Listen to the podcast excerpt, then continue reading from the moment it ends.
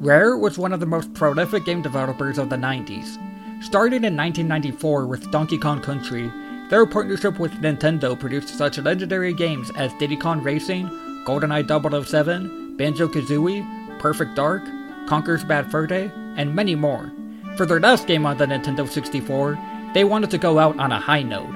It would have been easily the most ambitious title Rare had ever developed at that point, and one of the most complex games on the N64. That game was called Dinosaur Planet. Out of all the cancelled games out there, this one has always captivated me the most. For years, I've been obsessed with getting any scrap of information I can about Dinosaur Planet. Sadly, the public never got to fully experience the game or see what it truly had to offer.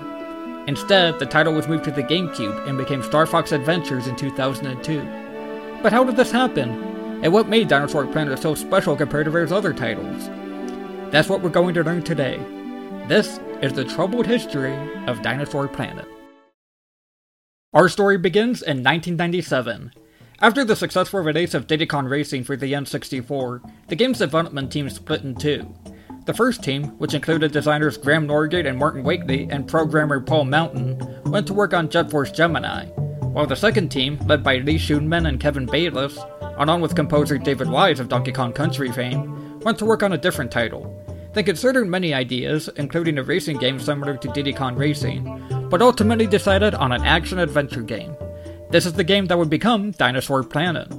Speaking of Diddy, Kevin Bayliss said in an interview that the game was originally going to star Timber, like how Banjo and Conker starred in their own games, but they ended up replacing him with a wolf named Saber, along with the second protagonist named Crystal. The team eventually created a storyline for the game, which went like this. The story actually begins on Animus, a planet inhabited by anthropomorphic animals. It focuses on a wizard named Randorn and his two sons, one day, Randorn's older son was killed in a battle with a warring tribe called the Vixens. Randorn was so grief-stricken that he abandoned his other son, Saber, and ran off into the wilderness. While there, he came across the Vixen tribe, and was filled with so much rage over the death of his son that I killed them. I killed them all. They're dead. Every single one of them. And not just the men, but the women. And the children, too. They're like animals. And I slaughtered them like animals. Uh, yeah, that. Afterwards, he discovered that one vixen survived a little girl named Crystal. Since Crystal had nowhere else to go, and because he felt so guilty for what he had done, Randor decided to take Crystal in and raise her as his own. Years later, Randor discovered a portal to another world called Dinosaur Planet. Once there, he found that the planet was in grave danger. The evil General Scales, ruler of the Sharpclaw tribe, had stolen the six spellstones, causing the planet's magic to be drained. They must return the spellstones to two Force Point temples to restore balance. They also have to retrieve the spirits of the Krazoa, an ancient race from before the dinosaurs. If they fail, Dinosaur Planet, Animus, and the other planets in a group known as the Majestic Eight will all be destroyed. Randorn sent a message to Crystal telling her all of this and instructed her to find Saber and bring him to Dinosaur Planet. Once she did, she and Saber went through the portal, and now they must work together to find the Spellstones and Krazoa spirits, defeat General Scales, and save Dinosaur Planet. When they got to Dinosaur Planet, however, they would have been split up, and the player would have been able to switch between the two throughout the game using characters called the Swap Stones. They also would each have a dinosaur sidekick. Saber would have an Earthwalker, Triceratops, named Tricky, and Crystal would have a Cloud Runner, Pterodactyl, named Kite. Later on in the story, it would have been revealed that Scales was actually working for Drakor, the last of a dragon race called the Chimereans. The Chimereans had been defeated in a war with the Krazoa, so as revenge, Drakor had the Spellstones and Krazoa's spirit stolen so that Dinosaur Planet could be destroyed. It would have become Saber and Crystal's goal to defeat Drakor, who would have been the game's final boss. Yeah, I know. Pretty complex story for an N64 game. And believe it or not, what I just told you was the short version. Anyways, the story wasn't the only ambitious element of Dinosaur Planet. The game would have really pushed the N64 hardware to its limits, with features like advanced graphics, a huge open world, and fully voice acted cutscenes, a rarity for N64 games. All of this was accomplished through the game's 512 megabyte cartridge, which was much longer than a standard N64 card, In fact, the only other N64 games to use a cartridge of this size were Conker's Bad Fur Day and Resident Evil 2. That's pretty high tech. Throughout development, the team took heavy inspiration from The Legend of Zelda Ocarina of Time, even borrowing some gameplay elements from it, such as its lock on combat system. This also led many people to speculate that Dinosaur Planet used the same engine as Ocarina of Time, but it's actually more likely that it used the Diddy Kong Racing engine, since the N64 logo found in the game's files is identical to the model used in Diddy. I guess this makes sense since most of the Dinosaur Planet dev team also worked on Diddy Kong Racing. Dinosaur Planet was first announced at E3 2000, where a playable demo was also available. Rare said that they hoped to release the game sometime in early 2001. However, this release date made Nintendo concerned. By the time Dinosaur Planet would have been released, the Dreamcast and PlayStation 2 were already out, and the GameCube and Xbox weren't too far away. Nintendo were worried that an N64 game wouldn't be able to compete with these more advanced consoles. The obvious solution to this problem would be to move the game to the GameCube, which they did. Sort of. Eventually, it was decided to turn Dinosaur Planet into a Star Fox game. But you may be asking yourself, why? And I'll tell you. In an interview at E3, Shigeru Miyamoto talked about Dinosaur Planet and mentioned how Saber bore a striking resemblance to Fox McCloud. He then half jokingly remarked that Rare should turn Dinosaur Planet into a Star Fox game, and soon afterwards, Nintendo convinced them to do so. This also led many to blame Miyamoto for the game's cancellation, but personally, I think there may be a little more to the story. See, around the time all of this was going on, Rare was in the process of being bought by Microsoft. After the deal was complete, Microsoft would own any IP from Rare that wasn't already owned by Nintendo, which would have included Dinosaur Planet. It's been speculated that in a last ditch effort to prevent Microsoft from owning the rights to the characters, Nintendo decided to add an existing IP into Dinosaur Planet. Going by the comment Miyamoto had made, they decided to have Rare turn it into a Star Fox game. Again, this is just pure speculation, but I wouldn't be surprised if it were true. Regardless, in 2001, Nintendo and Rare announced that Dinosaur Planet would be converted into a GameCube game called Star Fox Adventures Dinosaur Planet, though they would later drop the subtitle and simply call it Star Fox Adventures. While the team was disappointed in this decision, they were still optimistic that the game would still turn out good. To quote the lead software engineer Phil Tossell, we were slightly disappointed at having to change Dinosaur Planet as we had all become so attached to it, but we could also see the potential of using the Star Fox license. It should also be noted that Nintendo were very cooperative throughout this process, even lending Miyamoto to help the team with certain aspects of the game. Obviously, there were many changes that had to be made during the transition, mostly in the story. The game is set 8 years after Star Fox 64. Falco has left the team, and Star Fox is out of a job. Suddenly, they get a distress signal from a new planet called Dinosaur Planet. Upon arriving there, Fox learns of General Scale's plot to destroy the planet, and now Fox, along with Tricky, has to stop him. Unfortunately, this transition meant that they had to cut a lot of content from Dinosaur Planet. Saber was replaced by Fox McCloud, Randorn was dropped entirely, Kiteswell was nearly non-existent except for a small appearance at the beginning of the game, many areas like Discovery Falls and Warlock Mountain were cut, and Drakor was demoted from the final boss to just a regular boss. Also, Crystal's role was significantly reduced, only being playable at the beginning of the game rather than the player being able to switch to her throughout. Instead, she would end up being captured, and now it's up to Fox to save her. In short, they took a character that could have been very complex and had an interesting backstory, and turned her into just another damsel in distress. Yay.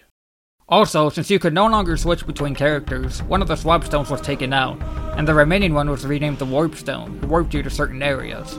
They also added some features from the Star Fox series, including Arwing flying sections and having Andross be the final boss. However, there are some audio files found within the Star Fox Adventures disc which suggest that at some point, the game's story would have been closer to that of Dinosaur Planet. These include Crystal having a larger role, Randorn being part of the story, Drakor being kept as the final boss, and the player being able to fight General Scales, something he can't do in the final game. When Andross took his father, I blamed myself. If only I could have gone with the Star Fox team. I always suspected Pigma was a traitor. My guess is that these were cut either due to the looming Microsoft buyout, or so that the story could better tie into the Star Fox franchise. The cutbacks weren't the game's only problems, though.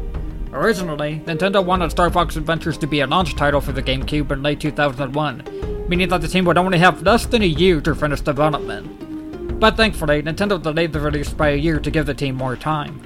Star Fox Adventures was released on September 23, 2002 in North America, September 27th in Japan, November 15th in Australia, and on November 22nd in Europe. The game was the last title Rare developed with Nintendo since they were bought by Microsoft just one day after its North American release. Upon its release, it actually became relatively successful, selling over a million copies. Critics gave it somewhat positive reviews for its beautiful graphics and gameplay style. However, many Star Fox fans have criticized the game for being too much of a departure from previous titles. Probably because it wasn't originally a Star Fox game. Some elements from Star Fox Adventures made their way into future titles. At the end of the game, Crystal joined the Star Fox team and would be a prominent character in the next two games Star Fox Assault for the GameCube and Star Fox Command for the DS. Dinosaur Planet would even be a playable level in Assault, where it was renamed Sauria.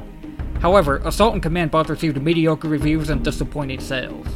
Star Fox would then go on a non hiatus before being rebooted in 2016 with the Star Fox Zero for the Wii U, which even that didn't turn out very well. Since Command, Crystal has been relatively absent from games, although she was later added as an assist trophy in Super Smash Bros. Ultimate. In the years after Star Fox Adventure's release, fans would learn more and more about Dinosaur Planet and what the game would have been like. Slowly but surely, more content from the game, like the soundtrack, a plot summary, concept art, and even an hour of gameplay footage, were leaked on the internet. For years, people hoped for a playable version of the game, only to wonder what could have been. That is, until February 20th, 2021. That was the day that the group Forest of Illusion leaked a fully playable build of Dinosaur Planet, which came from a collector's private copy. The build, from December 2000, is pretty similar to the footage of the game we had discovered so far, with one big difference. Fox McCloud is actually in the game instead of Saber. This indicates that Dinosaur Planet's transition into a Star Fox game started well before development moved to the GameCube. In addition, Fox's character model isn't as expressive as Saber's during cutscenes, and some characters even still refer to him as Saber, which makes me think that this build was made right after they made the decision to turn it into a Star Fox game. As of now, the ROM is playable on emulators, but it's sadly really glitchy. However, it works much better on flashcards like EverDrive 64. But even with that, there are still some parts of the game that are not accessible without cheat codes. On the bright side though, there have been patches to fix these issues, as well as adding the game credits in Saber, while it's not the same as getting a full official release of the game, it's nice to know that the story has some form of closure. Now that we've come to the end of Dinosaur Planet's story, you may be wondering what I think of all of this. Personally, as much as I love Star Fox Adventures and find it very underrated, I think the game would have been better off as Dinosaur Planet. Not only did they end up removing more things from the game that they added, but Star Fox doesn't really fit with the themes of Dinosaur Planet. I mean, Dinosaur Planet is an action adventure game set in a fantasy world with gameplay similar to the 3D Zelda games. Compared to, say, Star Fox 64, the differences are practically night and day. On top of that, I really think Dinosaur Planet had a lot of potential and would have been a standout title in the N64 library, with its complex story and the way it pushes the boundaries of what a game on the console can do. It also had a lot of character development and interesting lore, most of which is just missing in Star Fox Adventures. While I doubt the game would have been a commercial success upon its release, I'm willing to bet that it would have at least gotten a call following like Conker's Bad Fur Day. To this day, whenever I hear music or see gameplay footage of Dinosaur Planet, it actually makes me feel a little nostalgic. Isn't that weird? I mean, how can I feel nostalgic for a game that never even came out? With that being said, do I think the game has a chance of getting an official release? Well, it's hard to say, but if Nintendo did ever decide to release the game, this is how I think they should do it. If Nintendo ever makes an N64 Classic Edition, I think they should include Dinosaur Planet like how they included Star Fox 2 in the Super Nintendo Classic. Or hell, now that there are N64 games available through Nintendo Switch Online, maybe they could include it on there. The build that was recently leaked confirms that the game was at least semi-playable at some point in development. In fact, some sources claim that the game was 90% complete before development moved to the GameCube. I don't know a ton about game development, but I have a feeling that if more work is done, Dinosaur Planet has a chance of being fully complete at some point. Of course, that's no guarantee, but I'd say the chances of it happening are higher than zero. But regardless of whether or not it gets an official release, Dinosaur Planet will always be one of the most fascinating cancelled games of all time.